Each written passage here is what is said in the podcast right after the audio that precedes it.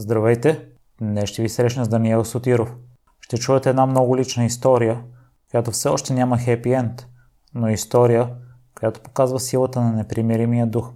Ако имате интересни и непримирими истории и желаете да ги разкажете, свържете се с мен и следващият гост на подкаста може да сте вие. Ако вярвате в проекта, имате идеи за неговото развитие и най-важното, бихте правили нещо, което наистина ви допада – също може да се свържете с мен. За всякакви други мнения, критики, препоръки, можете да ми пишете във Facebook страницата на Примиримите подкаст. Отговарям на всичко и всяко ваше мнение е изключително важно за мен. Сега следва Даниел Сотиров.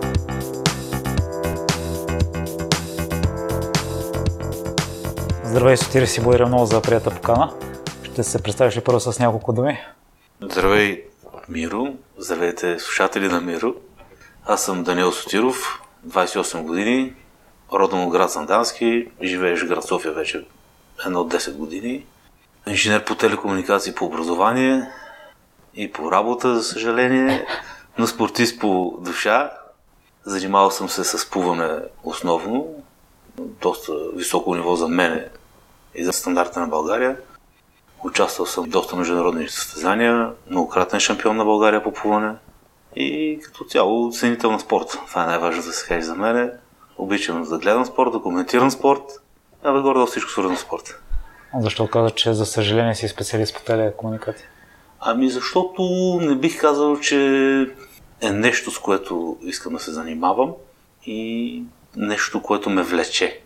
Нали, преди обичам технологията, техниките, но часто специализирано телекомуникацията, така нали, оформено, да кажем, че завършваме така. Нали, в началото ми харесваше, но нали, след като се блъсках с атмосферата в България, не ми харесва.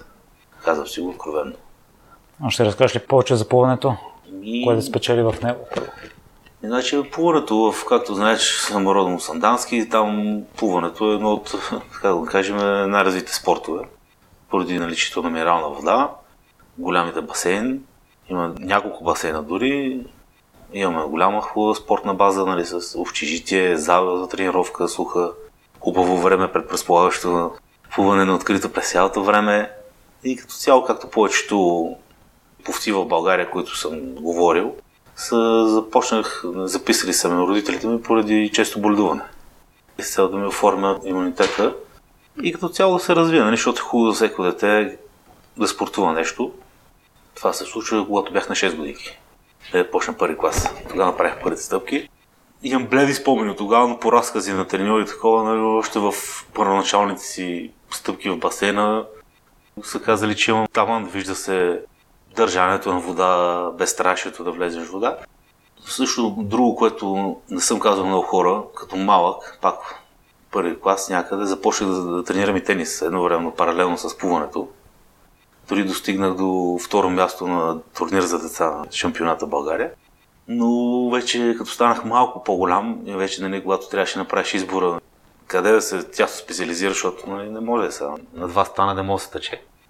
Тогава направих избора за спуването, може би, защото го усещах повече на сърце. Това ми беше мечтата да стана повец. И оттам се зафанах сериозно с плуване. Училището ми беше на второ ниво като цяло, единственото като малък живота ми беше само плуване. Има голямата подкрепа на родителите ми, които, примерно лично баща ми, идваше на тренировки, замерваше ми той времена, отделно от треньора, отделно от всичко. Четеше, поинтересуваше се с други хора. Отделно, когато имах почивни дни, той не ме оставаше да почивам, караше ме да правя физическа подготовка на стадион, да тичам. Никога не ме остава и той ме поддържаше в плуването ми при присъствие на всяко мое състезание, като бях нали, по-малък. И оттам, може би, нали, този тласък и с таланта ми допълнено, започнах в първото състезание още, което е за детска възраст, взех сребърен медал на гръб, което вследствие се оформи моята корона дисциплина. И оттам вече, нали, след напредването на възрастта и когато се увеличават броя на състезанията, започва все повече и все повече медали да взимам. Стигна се до това да бъда неколкократен шампион, вече в юношеските години и оттам почне подбора ми за представяне на България на международни състезания. Като съм участвал на две Балканяди в Атина в Румъния, Букурещ. За тогавашното положение на българското плуване, мисля, че постигнах добри резултати на Балканята, защото не, че в момента е много развито, но тогава беше още по-зле. В Атина се класирах четвърти на моята коронна дисциплина, 100 метра гръб. В Румъния станах пети пак на 100 метра гръб. Участвал съм на черноморски игри, първите черноморски игри, които се състояха, бяха в Трабзон, Турция. Те бяха като средиземноморски игри, всички държави, които са на черноморския басейн, като мини олимпиада. 10 дни състезание, както си е по олимпиадите, селище за спортистите с това, с, с откриване на голям стадион, но много хубава установка имаше там в Турция, много ми хареса. Също така съм участвал на европейско за юноши в Белгия, в Антверп, което постигнахме много добри резултати там, поне лично аз за мен си мисля, защото се класирах 29-ти, което в това моментно състояние бурсо плуване, това беше гордо класирано от всеки българин, който участваше. Имахме си локално състезание тук с румънци, гърци, сърби, които винаги са били малко по-добре при гърците. Също така много участие на други турнири по чужбина, но за съжаление дойде момента, в който установих, че в България с плуване не мога да се прехранвам. И с моите родители заедно взехме едно за мен тежко и съдбоносно решение, което ме натъжава и до ден днешен, че няма как да продължа с. Трябва да спра, трябва да го намаля. В една степен първо го намалявам, след се спирам, защото трябва да се реши върху уроци по математика, по английски, да вдигна нивото на образованието. Въпреки че аз имам високо мнение за себе си, че съм широко скорен човек с добра обща култура, високо интелигентен, знания, които не се получават в училище, преди той един човек си е такъв. И така настъпи събовния който на 18 години, което в момента забелязвам в България масовия проблем, че пловци на 17-18 години в България вече няма. Остават една шепа, много талантливите. По мое време нямаше такива, които ходиха в чужбина да учат като в Штатите, примерно, защото беше много скъпо удоволствие. Дори с стипендия беше почти невъзможно да стане. Нямах още тогава така добре развита база. И така станах инженер по телекомуникации след това. Въпреки, че в университета продължих с пълната си кариера, но на аматьорско ниво вече говорим, нали не съм се занимавал с професионални състезания по в България. Въпреки, че България нали, оформяме, че термина, термина професионален повец няма. Първото законодателство не съществува такава професия повец. Като за пример, примерно в щатите знам, че има над 1 милион професионални повци. Прави си му сметка какво е това. Колко ни е зле нивото. И в, в техническия се занимавах с плуването. Станах капитан на плувен отбор. Докарах няколко медала за университета, пак на междууниверситетски игри в България. И се позабавлявах там, нали, предвид все още поне, нали, влизах във вода. Но вече като станах трети, четвърти курс, като трябваше да започне и работа, плуването тотално приключи за мен. Поне практикуването. Но до ден днешен мога да ти кажа, че като гледам създание по плуване, чувствам една не знам как да го кажа, тага е сигурно, но нещо гадно е тук в сърцето, в стомаха на си. Дори сега, като говоря така малко леко, ми се насълзяват очите, защото си, как сега, това си ми беше на сърце, нали? това си беше страста, още си ми е страста, но съжаление мога само да се наслаждавам да гледам. Но това ми се струва много трудно и съдносно решение, след като си живял 12 години с плуване. И на следващия ден какво стана? Събуди се и какви мисли ти течаха в главата? Освен тези на разочарование. Тага. Мислите беха много тежки. Значи аз, така да кажа, не можех да си приема решението и, нали... Аз си бех изградил една такава рутина, че става сутрин, отивам да тренирам, отивам на училище, след училище отивам пак да тренирам. И сега станах първата сутрин и седи в леглото си и си викам, еми сега какво ще правя с живота си? Учението добре. Ама ако не стане учението, не стане и плуването, какво ще стане? Нали, това са едни такива такъв момент, който когато си малко по-млад, ти минава такива мисли през главата, но беше ми много трудно. Отне ми доста дълго време да се пусна от плуването така. Възползвах се от всеки свободен момент да отида на басейна, да влезна да поплувам, да си поговоря пак с треньорите, с стезателите, които бяха моите колеги, са отборници най-вече. Но чувството беше много гадно. не го свързвам с на роднина, едва ли не. Някакво такова в шок. Но както е, живота продължава, не може да се... Трябваше да се откъсна вече от там и да продължа. Тъй като ти следиш плуването доста изкъсо, Кои са положителните качества на пловците, които може да пренесем в реалния живот, според теб? Ще говоря за лично за мен защото всеки човек е различен. Но, примерно, аз съм си изградил желязна дисциплина. Имам предвид, в плуването точността е много важна, защото тренировките с конкретни метри, няма плюс-минус. Трябва да направиш 400 метра, трябва да направиш 10 по 200. Там всичко е точно. Гонят се конкретни времена, точни дистанции. Винаги гледаш да си точен. Лично аз никога не обичам да закъснявам. Даже опитвам се нещата по-рано, премислям ги. Също така много грешно разбиране, че пълната е глупа спорта, в пълната се мисли изключително много. Защото представи си момента, в който ти си 50-100 метра са кратки, нали? те не се усещат, но има съдатели, които по 1500 метра. Ти си 15 минути сам с мислите си. И през цялото време градиш тактика. Съобразяваш се с всичко около тебе, чувстваш се. Ти дава едно такова стратегическо мислене през цялото време. А отделно лично, нали, не само лично, изгражда изключително физическа култура. Цялото тяло се развива много добре. Лично, нали, за жените не е много добре плуването, защото малко гръдния кой става по-голям, отколкото е нормално но пък за мъжете красив спорт, развива тялото и няма контузии. Най-важното, кой иска детето му да се контузва или да го боли нещо в плуването, няма такива. Нали, като всеки спорт има своите контузии и рискове. Нали, примерно, възпаление на ушето е масово всеки повец, като толкова много във време вода няма как. Но това са приятни болки, как се казва. Според мен и психически трябва да си доста издръжлив, защото имаме моменти на самота. В плуването не е като другите спортове да се огледаш, да видиш различен фон. Точно така, значи в плуването, дори когато има голяма публика, ти не можеш да видиш. И ти да видиш, поне лично аз имах едно като затъмнение, да го кажа, нали, такова, което съм си само в себе си, само в мислите си. Както ти казах, почвам да си мисля, сега не натискай нали, тази дължина, нямаш или ще измориш. Пък се чувстваш добре, нали, натискай, както казах, даваш, имаш. И е много трудно, дори на тренировки, както ти каза, там самотата се усеща най-много на тренировките, защото на състезанието се по кратки дисциплини на тренировките, като въртиш дълги километри сам със себе си, да не говориш с никой, ти трябва много железни нерви да, да няма депресии, да, да, да не стъпват такива отчаяния, защото се е случвало. Всеки човек търпи такива неща в живота и в плуването ти помага за това, но като се качиш на почета стълбичка накрая, дигнеш ръце, поздравят те, кажат името, публика се радва за тебе, мисля, че всичко се забравя и казваш, трудно си. А защо си мислиш, че в България условията не са подходящи? Аз като страничен фен на басейна е, би трябвало да е един и същи навсякъде. Може би само разходите по състезания в чужбина може да са голяма пречка. Финансовия проблем е едната страна на монета, тя е много голям. Много голям проблем в България. Но не само за този спорт, а за много други спортове. Първо ще отделим физически проблем липса на пари. Която липса на пари да води до много липса на помощните средства за възстановяване на постите, защото говорим нали, за хранителни добавки, по-добри условия нали, за плуване трябва.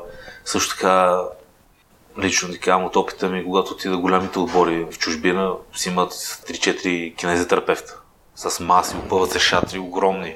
Вътре почват масажи, възстановяване, доктор се грижи за техния нютришен, течност и хапчета. Това е нещо, което го няма в България поради липса на пари. Значи за един повец е изключително важно след загрявка или след каквото и да е, да има масаж да му се направи на тялото, за да му се отпуснат мускулите, не се сващат. При нас това нямаше да стане. Евентуално треньорът ти вземе тази функция, но той човек е треньор по плуване, не е кинезитерапевт. Другия голям проблем е разрушаването на материалната база България. Басейн е еднакъв, да, басейна да се... Всеки човек да иде аматьорски да се попацика в пет коридорен басейн. Да, звучи казваш има басейн, но не е така за тренировки по плуване за голямо състезание трябва да се използват басейни с олимпийски размери, които са 25 метра на 50 метра. В България мисля, че такива басейни има 2 или 3. Броят се на пръста на тарка, на което може да направиш сметка. И дори последните са открити този в периода 2010-2019 година. Супер нови басейни. Ето, както виждаш, имаше клипчета много за басейна на червено знаме закрити 50 метров, който тъне в мизерия. Това е изключително голям проблем. Защото за плуването ти трябва много хубав басейн с хубави условия, да снимаш хубави зали за тренировка, за да можеш да си направиш суха тренировка. А и отделно подготовка на кадри за България става. Не искам да обвинявам никой от Национална спортна академия, защото нали, основно там са треньорските профили в България, но по-добрите специалисти, които знам аз, млади, избягаха в чужбина. как да си го кажем, като всичко, нали, всеки друга длъжност и работа в България, читавите кадри масови бягат чужбина, стават хора по на 70 години с устаряло виждане за плуването, което не има много голямо значение. Сега ще дам един малък пример. Знаеш колко професионални, не професионални такива басейни, които аз ти казах с олимпийски размери има в една Унгария. В Унгария, по, това са нали, не точно статистически данни, но се говори, че има около 100 000 плувни басейна, в които може да се практикува водна топка и плуване. А площа на Унгария е два пъти по-малко на България. Може да си представиш защо унгарците тогава са така сила в плуването и ние защо сме така сила в плуването. Като в момента аз шапка свалям от таки момчета като Антон Иванов, който е за мен най-добрият български поезд в момента. Защото това момче направи страшни успехи с тренировки в България при всичките условия и всичко това нещо. За мен лично това си е абсолютно геройство.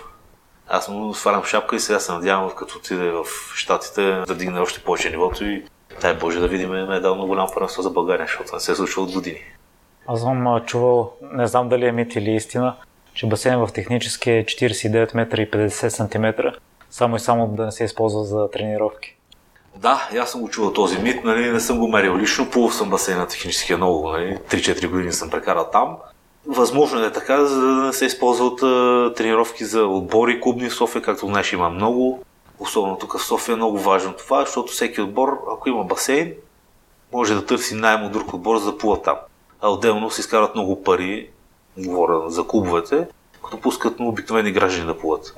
И колко по-хубав басейн има, толкова повече граждани. Примерно технически, аз лично ти казвам, че извън университета има супер много хора, които ходят да плуват там, нали си плащат. И това е пак проблема с материалната база, защото ако всеки отбор плуване си имаше собствен басейн, нямаше да има, защото има и много къвги между отборите в плуването. Примерно, сега ще кажа, Пловдив.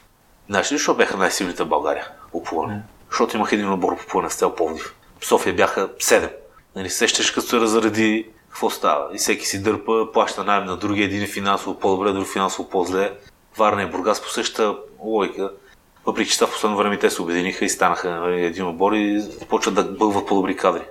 Това ми прави впечатление, че обединението на отборите почна да бълва по-големи кадри. Друго хубаво в България за плуването, което аз забелязах, е поява на картата на места, центрове за плуване, които не съм подозирал, че съществуват. Защото, примерно, Антони е от Етер Великото. И доколкото знам, там е плувал на някакъв невзрачен училищен басейн, който с никакви размери, нестандартни. Което може да се представиш, но проблема с басейните е това, че гледат масово, са частни и хората гледат да изкарат пари от тях. Никой не го интересува спорта вече. За съжаление. След плуването намираш и друга страст в спорта, фитнеса.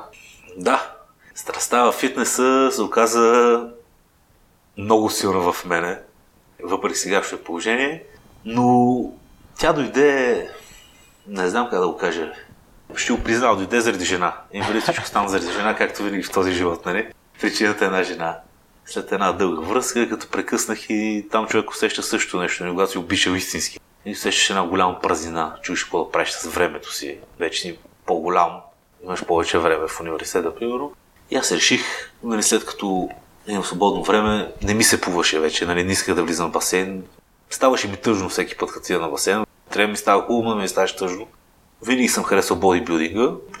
Гледал съм състезания, интересувал съм се като по-малък, но нали, никога съм го практикувал, защото по принцип за повесен трябва си много мускуле, защото мускула не плува добре, тежи.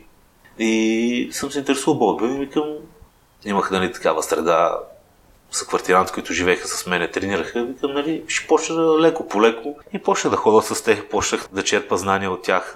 Те бяха по-голями от мене с някои от тях. Тренирах от 10 години в фитнес. Не са шампиони по бодибилдинга, но изглеждаха много добре, знаеха тренировки, знаеха упражнения. И аз взех да правя, почнах да виждам промяната в тялото. Психологическата ми промяна също стана много голяма. Почнах да придобиваш много хубаво самочувствие. Здравето ми се подобри. Може би е тясно свързано с добрата ми психологическа устойчивост и здраве. И здравето, нали, физическото ми се подобри. И наболедувах, нямах проблеми. И ми хареса. Много ми хареса. Стигнах дори до някакви мисли и помисли. Исках, то може още да стане, но ще говоря в минало време, исках да стана професионален създател по бодибилдинг в България, което се оказа много трудно в моето положение. Както знаеш, работя на две места. Опитах се, нали, дадох всичко от себе си, с много зверски решения, зверски усилия, Защото ако искаш да станеш професионален стата по бодибилдинг, трябва да правиш по две тренировки. Няма как. А представи си аз две тренировки с две работи на ден, как се съчетават. Но пък, не знам, бях си го толкова наумил, че не ме притесняваше уморът. Прибирах се щастлив и уморен и се спивах. Ставах рано, не ми правеше почти, че ставам рано, знаех, че имам цел живота, знаех, че трябва да си направя един час кардиото, упражненията, след това да отида на работа, да хапна по време на работата. После пак да ям и пак да отида и пак да си направя упражненията и се чувствах щастлив при всеко едно вдигане на штангата, всеки един клек, всеко едно изтласкване, ме караше да се усмихвам. А най-голямата радост идва, като се видиш в огледалото и видиш промяната. Това е пак едно такова много готино чувство, защото ти виждаш как ваеш. Това е някакъв продукт от твоето начинание. Примерно бил си закръглен, дебел, след много усилия, защото аз винаги съм казвал, много хора мислят, че бодибилдинг и фитнес е тъп спорт, само дигаш штанги. Абсолютно наука е. Защото трябва да спазват точно определени начини на хранене, точно определени храни трябва да се приемат, точно определени упражнения, точно определено време. И като видях резултата, който постигнах, бях супер доволен от всичко това.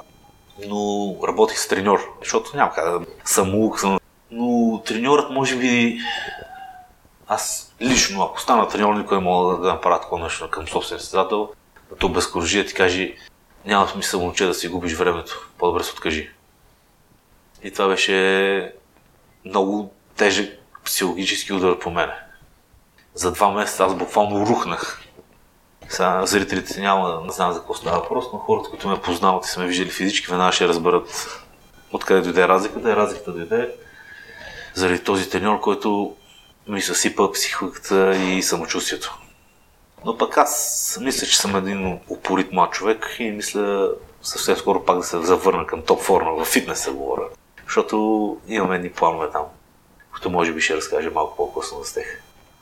А защо повярва на треньора?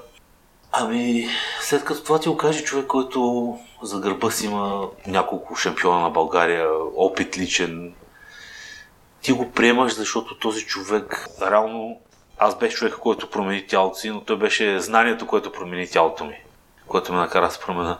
И този човек, който ти си видял как те е направил от разпут човек в супер здрав човек, той, който разбира толкова много, ти каже такова нещо, нормално да си помислиш, мамка му, значи има нещо верно. Може и да не става. Въпреки, че според мен човек никога трябва да се разколебава в собствените си умения, знание и волят си да направи нещо. Човек може да бъде това, което иска, стига да иска. Стига да го иска силно. И така, затова му повярвах. Не знам дали е най-правилното, но някак си психически той ме щупи. По принцип, нали, сме да твърда за себе си, че съм много заради психологически и психически, но този човек ме прекърши. Буквално за два реда във Facebook Messenger ме приключи. А това през коя година става? Еми, това става края на 2018 година. Ноември, да кажем. И виждаш какво става за два месеца. Защото да си спомням, аз бях на бригада лятото на 2017 и ти беше в отлична форма. След това се върнах и си личеш, че имаше видима промяна в тялото ти. Лоша, предполагам, говориш за лоша промяна. Е, така. не е лоша, не е дори отпускане, както се казва. И мина година, година и половина ли от тогава? Защо не си се върнал да тренираш? Омръзна ми, че в интерес истината малко ми омръзна. То не, че ми омръзна, ми стана тежко. Исках да си почина малко от всичко. Не ми се тренираше. Натоварих се, нали, защото колко време сега ще кажа горе-долу, значи 5 години и малко работа на две места. Което е малко или много си е доста натоварване и психически, и физически. Гарнирано с няколко годишни дворазови тренировки, малко ми дойде в прекалено много всичко. Исках да, е така да си кажа, нали, Дани, е сега два месеца ще починиш три, ще си само за тебе време, ще обаче знаеш колко е после трудно да почнеш на ново. Много е трудно. Много е трудно, зверски е трудно. Много посъветвам хората, постигнете ли едно такова нещо, никога не спирите, защото спрете ли за, дори за една седмица си помислиш, че може да се спре, после трудно се разстартира всичко и се почва наново. Но мисля, че ще стане. Пак така, стига да имаш желание, цел си поставиш точно опретна, ще станат нещата пак. А за целта сега ли искаш да поговориш или по-късно? Еми, не, да, докато сме на темата за фитнеса. Значи аз по принцип, след като поработих в сферата на телекомуникациите на няколко години и разбрах, че това нещо не е моето нещо. И след това дойде нали, фитнес манията, така да се каже за мене. Иска да стана персонален треньор, да вода хора, да преобразявам хора, да дам на хората това чувство, което аз и питах. Една такава трансформация, която е жестоко хубаво нещо. Но не иска да го практикувам това нещо в България. Въпреки, че в България се изкарат хубави пари от това нещо, видял съм, виждам много хора, които го правят, изкарат хубави пари, аз някак самото, самата причина, поради която го правят тук хората, това трениране и фитнес, не ми харесва. Тук се прави всичко за една показност, за една помпозност такава, да мога да кажеш, аз хода на треньор, изглеждам добре заради това. Това е малко кифлеенето, как се казва, не ми харесва тук. Мисля, че в чужбина съм забелязал, че хората го правят, защото знаят, че спорта е здраве, че трябва да се тренира. България се прави, защото е модерно и защото е нали, кифленско и готино да изглеждаш така. Но за да този план трябва да спра да работя. Защото няма как трета работа, така се каже, защото това си е голяма отговорност. Първо да станеш фитнес треньор, трябва да сертифицираш. Това ти е ясно, няма как да се... Въпреки, че има много хора в България, които са фитнес треньори в кавички, аз приемам, че за да съм фитнес треньор, първо трябва да сертифицирам. Там мога да те направя, нали, както сме си говорили, както и за футбол, нали, велики футболист не става велик треньор. Това не значи, нали, че като вземеш един сертификат, ще станеш велик треньор. Нали, всичко е до човек, но това ти е началото. Защото в тези сертификати те ще дадат основните познания по хранене, мускулни групи, дори психологически знам, че се работи с хора, но за това нещо пак трябва да отделя много време и средства, защото аз ако изкарам такъв сертификат, искам да е международен, признат, нали, за да мога да отида да работя в чужбина с него. Гледал съм гай в чужбина, искам сертификат за да могат да ти кажат, нали, ти да видиш да кажеш, изглеждаш добре, аз съм фитнес треньор, не става така там. После се породи една друга мечта, която е много по-трудно осъществима. Знаеш това, исках да имам собствен марка дрехи, линия спорти. Това може би е породено от това, че нали, майка ми баща ми с години се занимаваха с дрехи в Сандански. Имаха магазин с дрехи. И аз винаги съм свикнал дрехите външния вид да са водещ фактор. И винаги съм искал да си имам собствена марка, примерно да си пише Дани, дори ако е е марката. Но това е нали, малко трудно съществува, защото трябва голям капитал за такова нещо и малко по-различно мислене, за да си нещо по-различно на пазара. Защото марки за фитнес дрехи, колко искаш клинове янсо си правят марки, оставаме и огромни марки които няма как ги пребориш. Но има хора, които ме вдъхновяват, които са го направили това. Има един канадо-холандец, Тави Кастор се казва, който има от българка даже. И той момчето си направи мултимилионна компания за дрехи. Не така започна от фитнес треньор, дава дрежки, всеки записа при него, прави си програма, след като изкара, нали, има промяна, той му дава тениска като подарък че си е минал при него да програмата.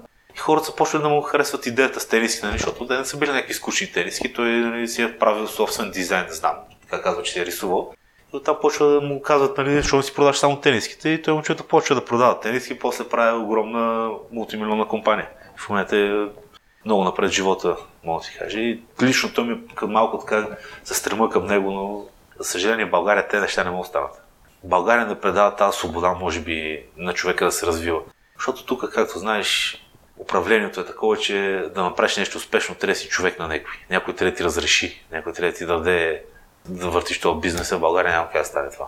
И затова, може би, ще трябва, ако тази моя мечта и идея искам да развия, може би ще трябва да се ориентираме към чужбина. Колкото и лошо да звучи. Има един български ютубър, който се занимава с фитнес, Радостин Кузманов. Той също си направи собствена линия дрехи. И доколкото знам, в Турция ги шият. А в коя държава искаш да практикуваш, евентуално да си треньор? Мисли ли си? Ами, като цяло, това ми е детската мечта, нали? Не само съм треньор, като цяло да съм в тази държава, да живея. Аз никога не съм бил патриот. Признавам си го. Не за всеки човек въжи максимум че камък си тежи на мястото. Мечтата ми е от малко още да отида в Штатите. Това е моята най-голяма мечта, за която съжалявам до ден днешен, че още не съм я изпълнил. Но ако искам да правя нещо, и да бъда треньор някъде и да правя собствена марка линия дрехи, искам да е там. А логичният въпрос е защо не замена на бригада по време на учението ти? Това е един много добър въпрос, който ме натъжава и до днешен. Как да ти кажа? Защото съм глупав, само да ти кажа. Ще обясня, първата година беше... Аз съм още първа година, не ми се ходи, няма хора. Втората година бех вече сериозно обвързан. И от страх да не изгуба приятелката си. И така следващите три години стана същата причина и вече почнах работа нали, в... Нали, правим реклама на фирми. Може да правиш. Е, не искам да правя реклама.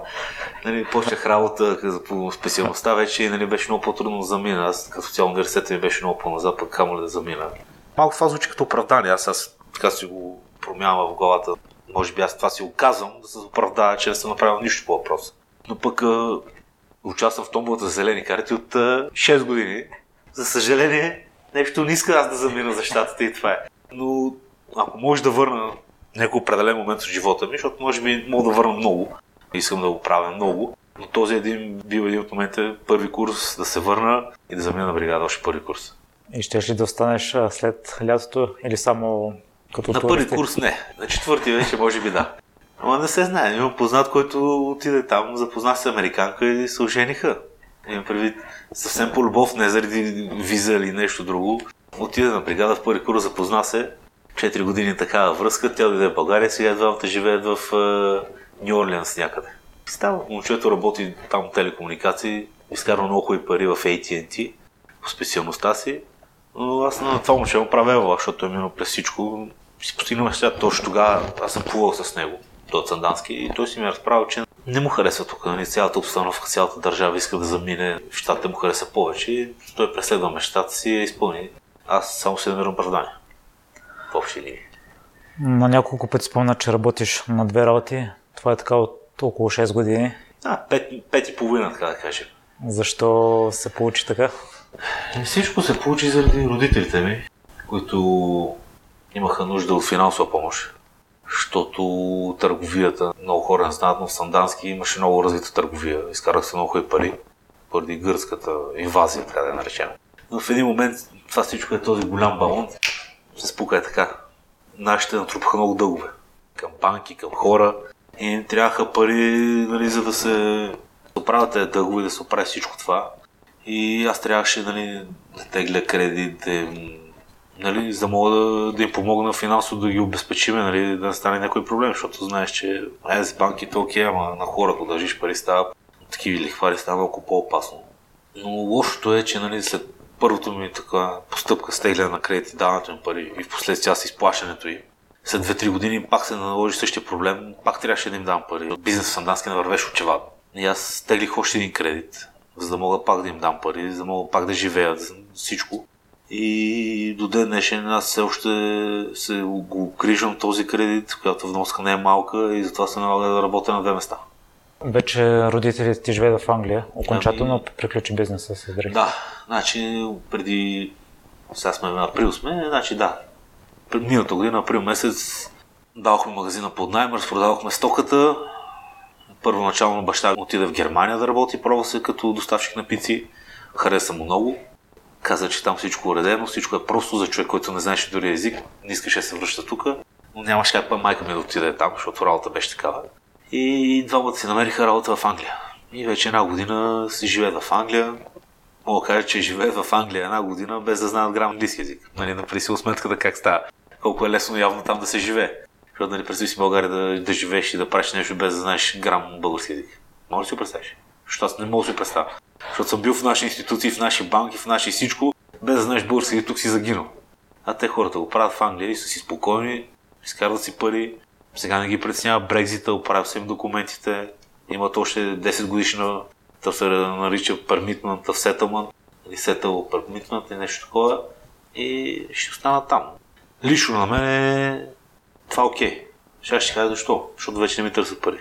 Като за мен е малко успех вече. си представяш, предите 5 години съм работил за трима човека. За мен и да издържам тях. Сега поне вече си работя само за мен и си плата моят кредит, който е за тях.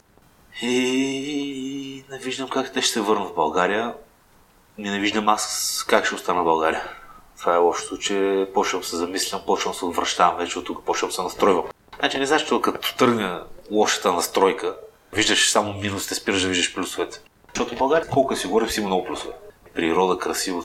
Явно сме се учили на правници, аз това го обяснявам. И хората, не е хубава тема, та, не искам да говорим. за политическите настроения в България. В такъв случай реална възможност ли е ти да заминеш в Англия при тях? Реална възможност е. То въпрос е реално само да се настроя. Нали, аз ще се настроя след като си намеря нали, нещо хубаво в Англия. Сега все пак не искам да работя нали, чистач. Не, че има срамна работа, но все пак имам образование, знае английски, не върви много да се фана на някаква работа, която не изисква нищо от тези скилове. И затова, може би, момента не е настъпил сега, за бъдещето мисля, че ще настъпя. Колкото и лошо да звучи. Не искам да ме разберат хората, слушателите, че съм се настроил против България, но все пак това е въпрос на личен избор. Очевидно ти имаш много здраво изградена връзка с тях. Кое смяташ, че е най-ценното качество, което те са ти предали? Да съм отговорен. Винаги трябва да си отговорен и човек да носи последствията от своите действия. И най-вече добро възпитание да бъда културен, учтив, но най-вече отговорността. Че трябва да се прави нещо в живота. Не може да просто да се пустиш по течението и да разчиташ на някой друг. Сам трябва да си свърши всичко това. Защото и моите родители никога не са имали помощ от никой. Всичко си правили сами като мен и това сме го предали на мен. Като най-ценно качество за мен, защото гледам аз да се боря с всички усилия сам. Нали, не мога да разчитам на никой, нямам никакъв гръб, как се казва. Това ми хареса, което се предали те. Въпреки, че кажа, че нашата връзка е силна, тя е силна, но аз лично, като човек, нямам такъв сантимент и привързаност към някой. Физически, да го кажем. Аз мога да не говоря с месеци с нашите Не ми става тъжно. Аз лично като живеех в София, те живееха в Сандански, 160 км разстояние, аз се прибирах един път в годината ме виждах. И преди аз не съм имал потребността да ги видя. Не, че е лошо, аз не го характеризирам като лоша черта това. Просто нали, всички хора имат аз имам силна връзка, както ти каза, с нашите. Нали, не е свързана с това, защото познавам хора, дори по-големи от мен, които се чуват по два пъти на ден с майките. Сега, малко извинявай, това за мен не е но малко нормално. Как се казва, ти утре ще имаш собствено семейство, какво ще чуваш с майките по три пъти на ден, да те пита какво яде.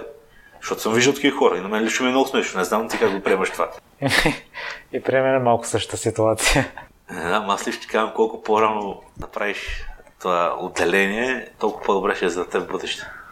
Но може би майка ми иска да е сигурна, че всичко е наред с мен и затова желая да се чуваме толкова често. Ами разбира се, то всеки родител предполагам, че иска нали, да се чувства добре, но все пак трябва да проме момента, че детето и вече не е на 6 или на 7. А детето е един мъж, който трябва да прави собствено семейство. Защото има много жени и момичета, които нали, не обичат да делят мъжа си с майка му. Нали, въпреки, че това говорят хората, че е нали, една голяма връзка между мъжкото рожба и майката.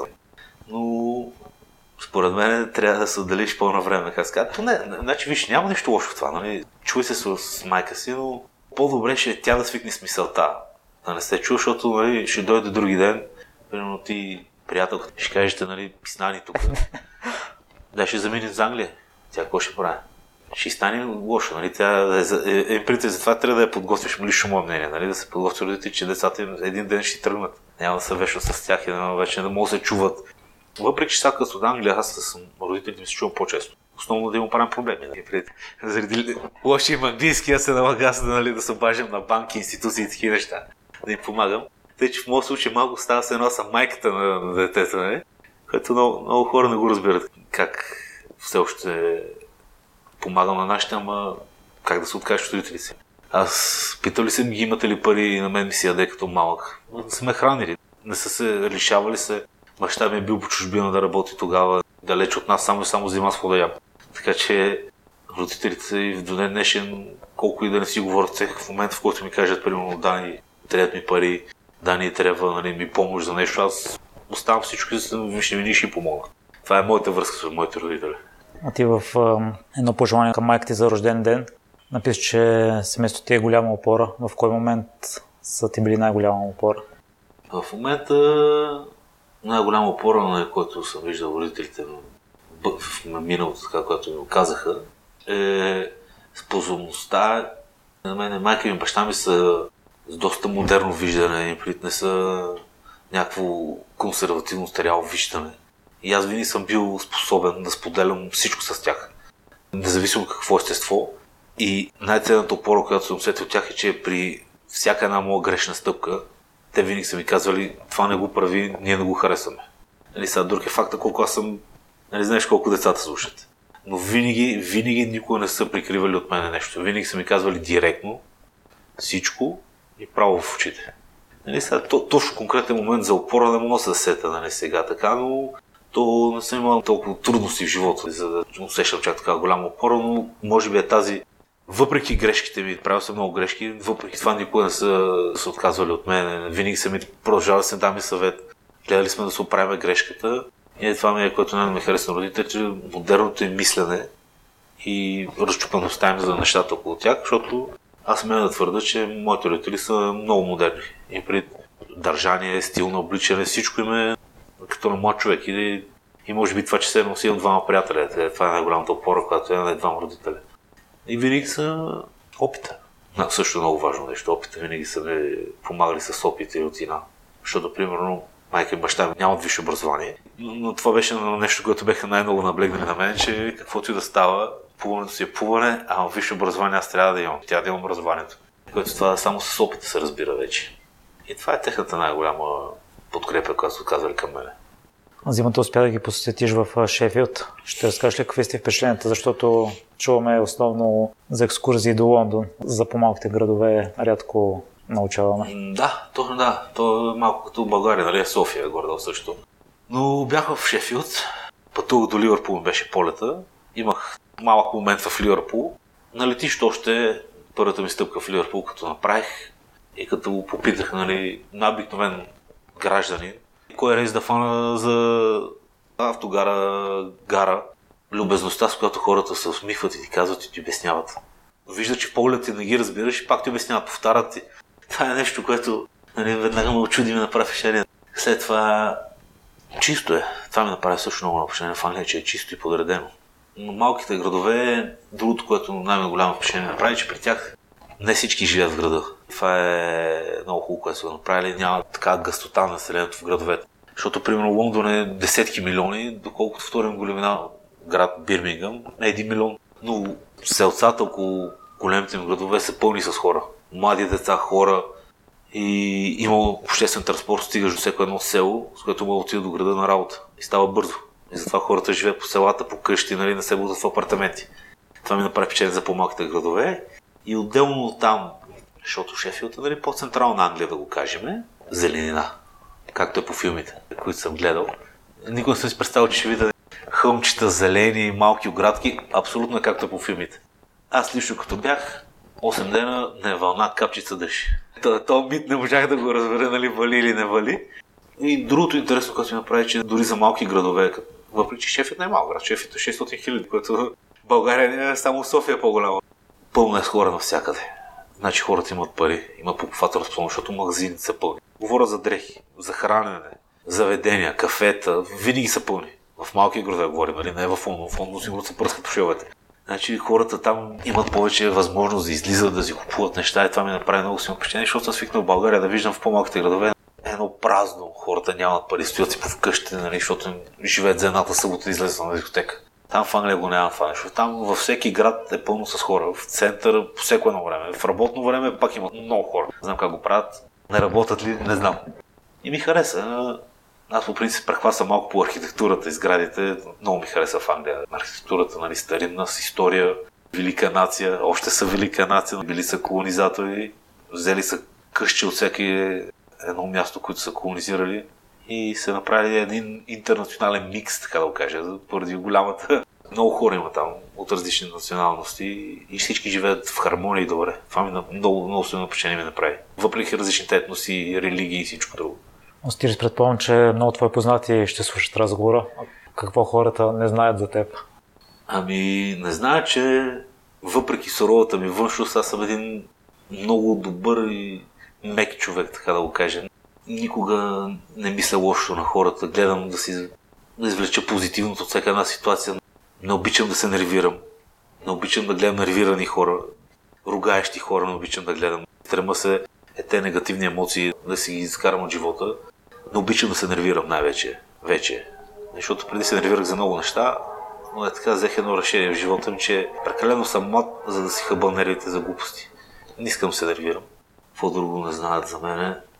Съм доста даващ човек, така да се каже. Всеки, ако ме потърси с добър тон и с правилен подход, мога да му дам много неща. За каквото и да ме попита, за каквото и да иска да мен, аз на никой никога не съм отказал помощ, как се казва. Защото много хора, поне това са ми оказали, че се плашат от самия ми външен вид и нали, това ги спира изобщо да водят разговори с мене.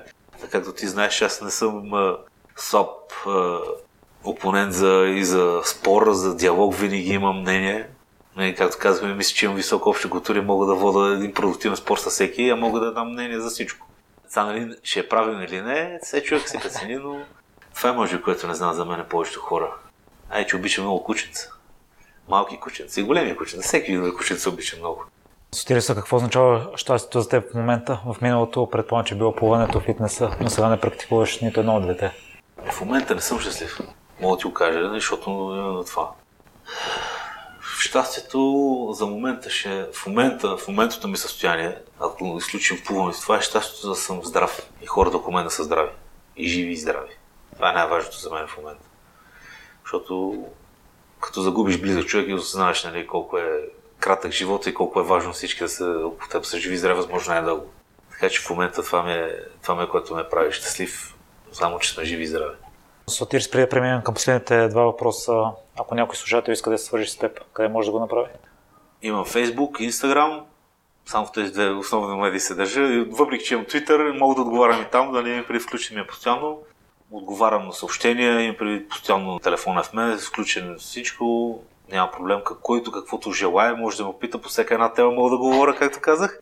Не знам колко ще съм прав по някои теми, но все пак мога да помогна на всички, но основно социалните мрежи. В какво си се е провалил? Провалих се в това, че не изпълних мечтата си да отида в Штатите. Един от най-големите ми провали, което аз го читам за мен. А с какво се гордееш най-много? Гордея се, че успях да постигна една стабилност живота си и да мога да помогна на родителите ми да изплуват от тежкия момент, в който бяха. И го направих това цялото нещо, издържах психически и мисля, че те с тази моя престъпка те са безкрайно горди от мен и никой няма го забравят. Благодаря много за нещо гостуване с Отирис и ти пожелавам да продължаваш да се бориш за бъдеще се така и да осъществиш поне една от двете мечти, ако не и двете, защото могат да вървят ръка за ръка. Дай Боже. Даже трите. Штатите, фитнес тренерството и дрехите. дай Боже, дай Боже да се чува. Аз ти благодаря и аз за шанса ми, защото не искам да говоря, трибуната, която ми даде. И ти желая да се развиваш в тази посока, защото тази посока е хубава и е хубаво да има млади и будни хора като тебе. Благодаря много. Благодаря, че слушахте целият епизод до край. Още веднъж, ако имате интересна история и желаете да я споделите, свържете се с мен и следващият гост на подкаста може да сте вие.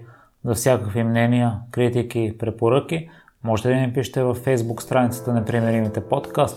Отговарям на всичко и всяко ваше мнение е изключително важно за мен. Лек и разкошен ден!